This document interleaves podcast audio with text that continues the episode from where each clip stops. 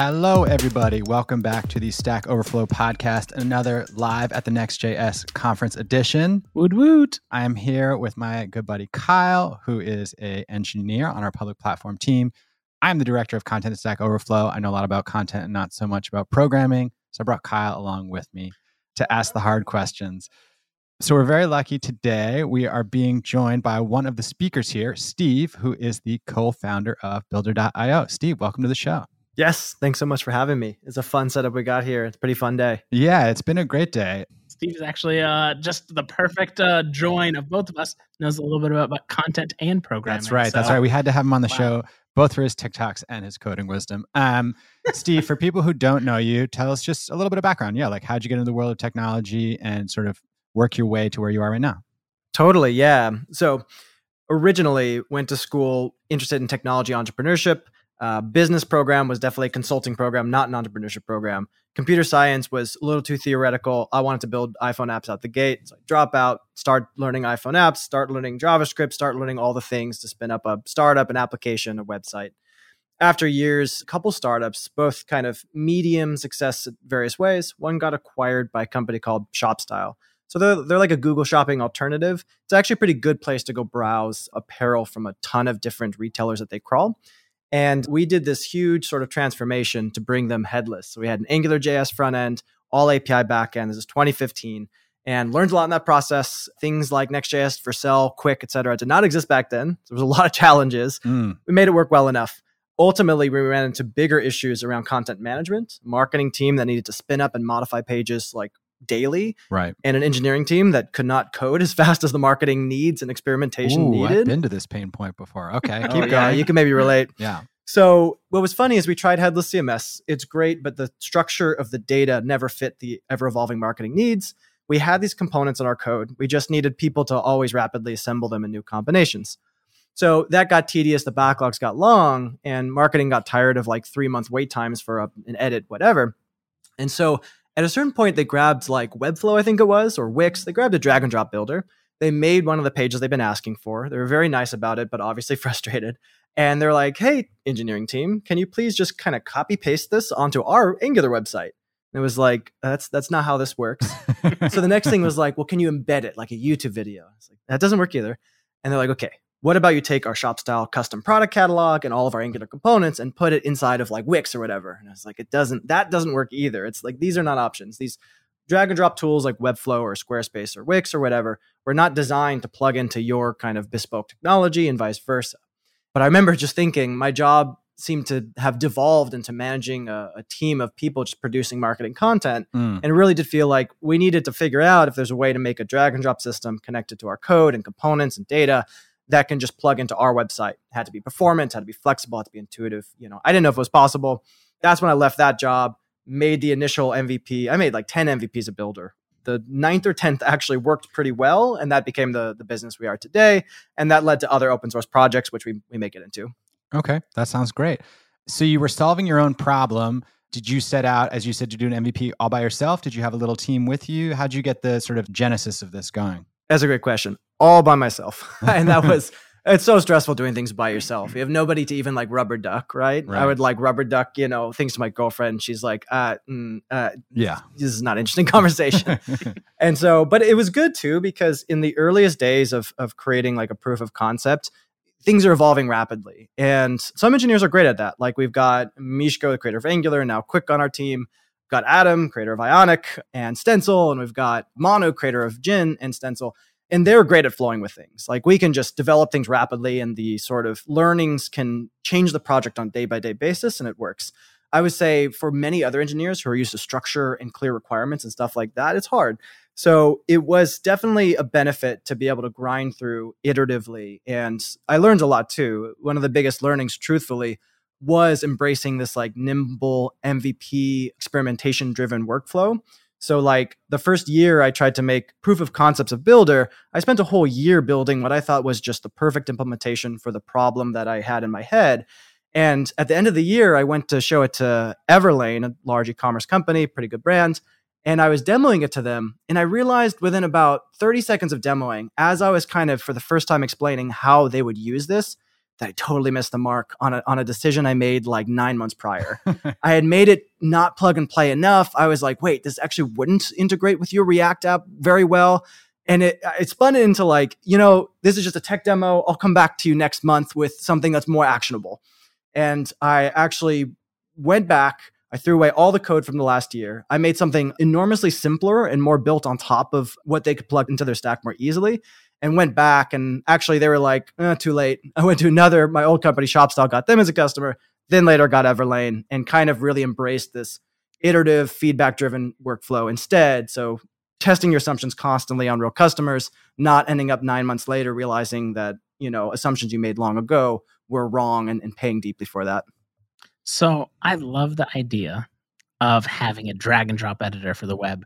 I got my start doing .NET development and we had like WinForms and we had web forms. Yeah. And all of it was drag and drop. You didn't have to lay out UI. You just moved the thing where you wanted to do it. There, there wasn't even this like asterisk dev. That was full dev work. And I don't think we should have the asterisk. I think that's a different conversation. Right. But it made it exponentially easier to see viscerally what you were working on because you could absolutely see the output of it.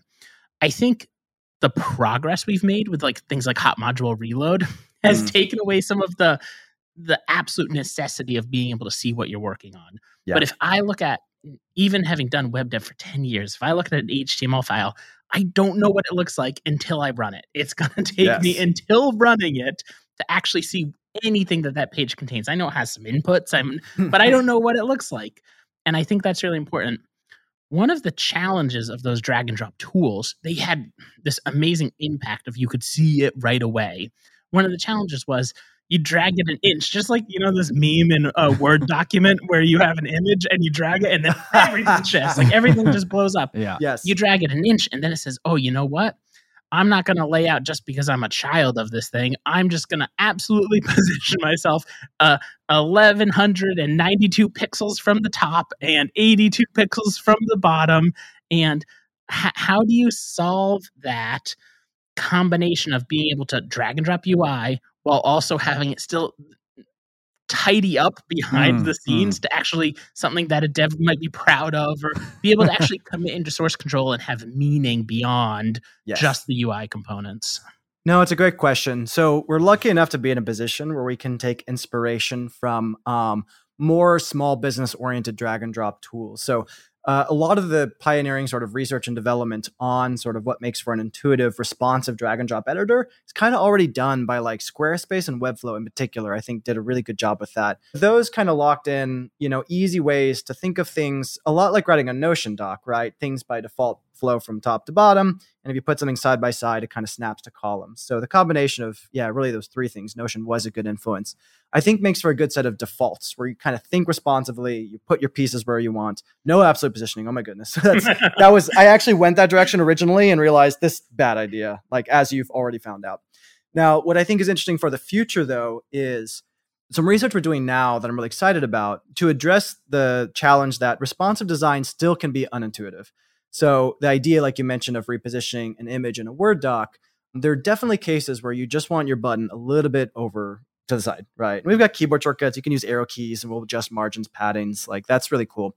But there's certain cases where you just you want it to feel more like Figma. And if you use Figma auto layout, it's less intuitive than just Figma absolute layout. And so we're doing some interesting research now. Builder actually secretly has two modes, and one has always been very, very hidden. But the second hidden mode is the absolute positioning mode. We don't service it because we don't want you to use it because that's not what production code should look like or production user experiences. But what we have, there's actually a secret button. Maybe somebody will find it after listening to this podcast.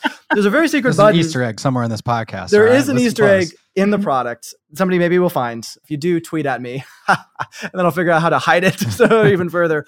But there is a way to switch to absolute mode, so it feels completely like Figma, and it's fun because it's using your React components. So you have a cool product cell you can drag and just inside of like a Figma style experience.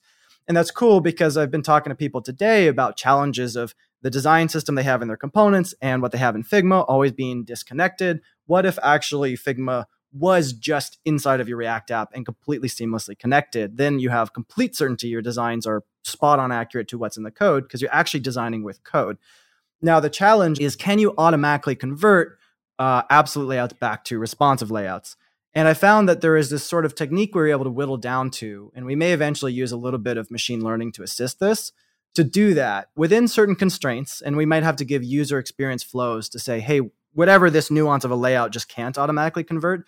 But you'd be surprised. Most designs in an absolute fashion, as long as you design for desktop, we can convert like, I'm just going to roughly say 80% of just designs to be responsive in an automated way. It just snaps in your responsive mode. Mm. And actually, all the little highlights change color. So, like in Figma, how by default things like highlight blue, but like uh, components highlight purple, we have like an orange highlight color for absolute elements. And they snap to responsive and it's blue.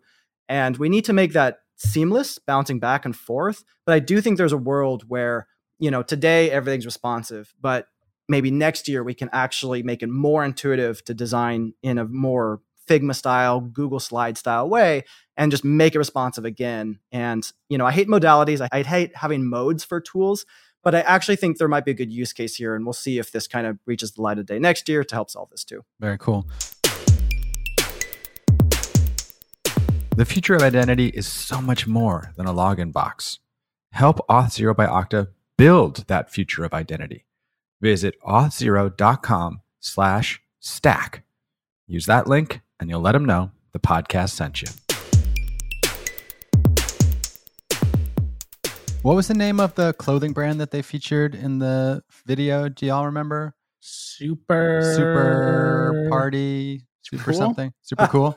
yeah, super hot. Yeah, super cool. Super kids. Um, something about kids, I swear. Yeah, super kids clothing. We were backstage here, Kyle and I, and one of the guys from from the clothing brand was talking with one of the folks who was on stage from Vercel, and he was saying how much he had fallen in love with Next.js and built a bunch of sites that way. And now is having this problem where when he wanted to hand it off to somebody more junior, yeah. they wanted to use builder.io and it was very annoying to him because maybe he should just start using from that and then he wouldn't have to train them.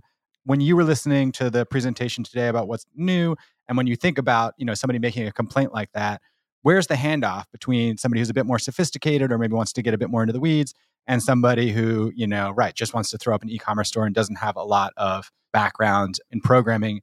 And how do you bridge those two worlds? Yeah. You know, this has always been a strength of our platform, but we're realizing that to make things easy, we need to be more prescriptive. Mm. So the strength is there's a sliding scale. On one extreme is we have a Shopify app where you just click and it's integrated to your Shopify store, click to make new pages, and you can use what we call like bespoke mode to just completely make anything from scratch. You don't need any components, you don't need any developer involved. You just make stuff like Webflow, but published within your Shopify store, which is very cool. And other people integrate Builder in a similar way. In fact, ShopStyle is another one. They use it in bespoke mode. So, a very Webflow style mode. Don't need a developer, just integrate one time, done, move on with your life. But many, many other companies, they want to have more constraints. I'll take an example. Take like a Fabletics or something they may want you to use your design system of components that already exists and they want those things to stay seamless. The mm. components on the homepage created by marketing should look identical to those on the product page, more owned by engineers. Right. And that's where, you know, a larger company like a Fabletics or whatever will usually opt for that more constrained component driven path where you actually say most people don't have permissions to go full bespoke, full Figma style. You're just composing our React components to make sure things are a little bit more seamless and strict and more in the engineer's control. In most cases, we find though that a very engineering oriented organization will start in the strictest possible mode and then eventually get tired of like, well, marketing needs one kind of unique thing, right? And they're like, it's for a one day page, that's a one day sale. Do we really have to make a component and deploy just for that thing? And they start loosening it up. And they say, okay, our designers can have design permissions they can make this really flashy hero that's for this one day product launch that's totally unique, like the Next.js conference site, right? That has all kinds of components that are probably not on the main Vercel site because they're unique to this event. Right. And if your marketing team can actually produce those without engineering being involved because they're ephemeral anyway, awesome, do it. And you can connect to your design tokens and stuff anyway, so it's all on brand. So the double-edged sword, the blessing and curses, you can choose your own adventure. You can go full flexibility to full lockdown control the question most companies have for us is, well, which do I use? And we say, which do you want? And then it's a back and forth. So we're figuring out now what is the best defaults to have a streamlined path. And it's usually something in between. And then over time, as people get comfortable, they figure out the best workflow for their team, their structure, their company. Nice. Kid Super was the Kid Super. Kid Super. Oh yeah, uh, the fashion brand was uh, Kid Super. Cool. We Super had a great kids. conversation. Very passionate about building. Super Next. passionate about building in Next. I don't know if he actually owns a folding phone, but hey, that's cool. Thank you, Samsung, for sponsoring this event. folding phone looked great. And yes, shout out to the stackoverflow.co domain where marketing can do whatever we want and don't need engineering's permission. So let's talk TikTok. What does your favorite programming and developer TikTok content look like? And to what degree is that stuff actually useful? Not just catnip, not just like, you know, something to sort of like ease your brain at the end of a long day. Well, so TikTok is the thing to ease my brain at the end of the day. But just like anything, you start, uh, the algorithm starts molding around your Right, interests. right. And so you watch one dev video, and boy, then all of a sudden it's like I'm doing work in my free time. I'm like learning about all this cool CSS stuff. There's this interesting study in the New York Times that came out a couple months ago about how the younger generation doesn't go to Google stuff anymore. They Yeah. go to TikTok or they go to YouTube, right? If they Right. want a restaurant recommendation, they search TikTok for restaurants in that area. Yeah. That's where they are. And I really like this idea of producing content where your users are, where the end Yes. user is. Right. If they're going to get content, TikTok is actually a pretty prime delivery vehicle for these things. The other thing it forces you to do, TikTok historically has only had 60 seconds to record the TikTok. Right. I think Yeah. they a short life up hack. on that Yeah. Okay. Yes. Compared to YouTube, YouTube sometimes is like, we're only going to monetize you if you talk for 10 minutes. And so Right. you see all these videos that are 10 minutes and two seconds long because Yeah. they want to get monetization. They really drag it out. TikTok forces you to succinctly really talk about interesting topics. You have a very short time to capture your audience Mm, and you have to very succinctly do something. So I had originally found Steve just watching his TikToks about stuff. And I just think it's such a fascinating way to create content for a dev market right. and find people in different corners of the internet where they are already spending time. yes. So, Steve, walk us through like you're creating a TikTok. Yeah. What, what inspires Is you to this do your it? What's the- DevRel what's the strategy? process? Is this just a Yeah. passion project? Yeah. How do you pick your topics? the two things I like most about the short form content, besides the fact that I like consuming short form, I mean, if you can tell me the same message in one minute as opposed to 10, oh my goodness, please do. you know, and you can say it can lack nuance, but when you combine it with that, it's a rich media platform. It's got visuals as well as audio. You can convey a lot of information in terms of visuals and diagrams in a very short time. And so for me, I started making TikToks because compared to Twitter or almost any other platform before TikTok, YouTube's a bit of an exception. You really had to build your own audience. Mm. TikTok, the algorithm's job is to find the Mm. audience for your content. So at first I was like, I like that idea. It sounds like more efficiency, less work, right? Second is I am extremely experimentation driven as an individual. I hate making assumptions. I like testing every little thing. I swear the tiniest tests you learn so much from, and I just want to test everything. And so with TikTok, in fact, I was just talking to Swyx yesterday, and he was laughing because he was scrolling through my TikTok feed. You know, my most recent video or two, like a million views on TikTok. If you go back just 50 videos or something, just a few weeks prior, I was making these cringy videos that were getting, you know, 100 views Right. and they were bad. But I went through several bad videos and I tried a variety of things, and you get nearly instant feedback on what people want to see and don't. And so you kind of try things and then you start seeing what works and you try variations of that. And then you kind of keep honing almost like, you know, the natural selection process and evolution, right? Just variations and then replicate or make variations of the winning variations, et cetera, repeat. And I was able to do that with TikTok extremely quickly because unlike blog posts or YouTube videos, it it can be very quick to produce this content. And so once I started finding patterns that people seem to like, in retrospect, I remember thinking like, "Oh, I like watching this type of stuff too. Like show me something interesting and show me how to make it and make it succinct." And so I have a few different types of videos I found people like, and the process is usually simple. Like one thing I would do is I'd browse websites and I'd find something really cool on like apple.com and I'd be like, huh, I wonder how they made that. And so I'd open up the dev tools and start poking around and be like, whoa, they're doing some weird stuff here, you know? and like, I could make a TikTok just breaking this down. Look at this Right. cool effect. Let's reproduce it in like a JS fiddle and make that in a minute. I'll usually pull up Excalidraw to make simple, sloppy visuals, kind of explainers. And I like to use Descript to record myself and edit the heck out of it to take out all the fluff, to compress information, and any empty space is gone. And then, yeah, and post it. And it's always just to hold your breath, see if people like it. I still mix it up. I tried a weird meme joke the other day that nobody liked. And I was like, yeah, it's part of the process. And right. Swyx was joking. He's like, yeah, he likes it. I just leave those. I'm, I'm human. I, they're not all successful, and you know, I just leave it there. And it's fun because people engage a lot on TikTok. So they'll ask for future videos that I'll make. Okay, can you cover this topic? Yeah, totally. You just save me having to do research on what might be an interesting thing. And lastly, one thing I like about it is so I have a hierarchy of how much are people nice on a given platform and how much are they jerks. Mm. Uh, Hacker News, in my experience, is the number one place where people are very anonymous and very mean. They just don't care. Reddit is maybe next. Twitter starts to get a little better. People are pretty harsh on Twitter still. LinkedIn gets a little better. It's connected to your resume. You might be a little more careful with words. But TikTok has been one of the most friendly, nice, inviting mm. areas. Right. Because again, experimentation means making a lot of mistakes, and it's going to be a lot more digestible to make mistakes if people are empathetic mm. and if they give feedback in an empathetic way versus Twitter. You know, I've been blocked by big influencers because they had issues with my content and they were not wrong, but it still was very painful to have like someone I admire block me or reply saying very negative things very publicly. It's it's hard, and TikTok was much more inviting and conducive to experimentation, which I liked. Cool. Very cool. All right. So, what are the things that you are most excited about coming out of this weekend?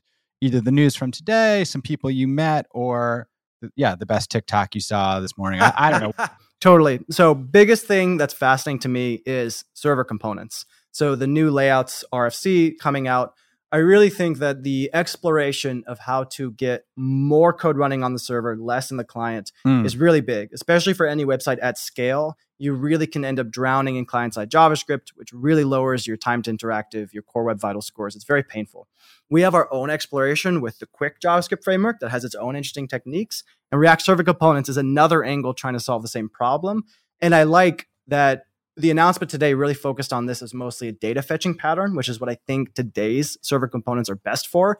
I think it was very nicely done, and I'm, I'm most excited about that. Very cool.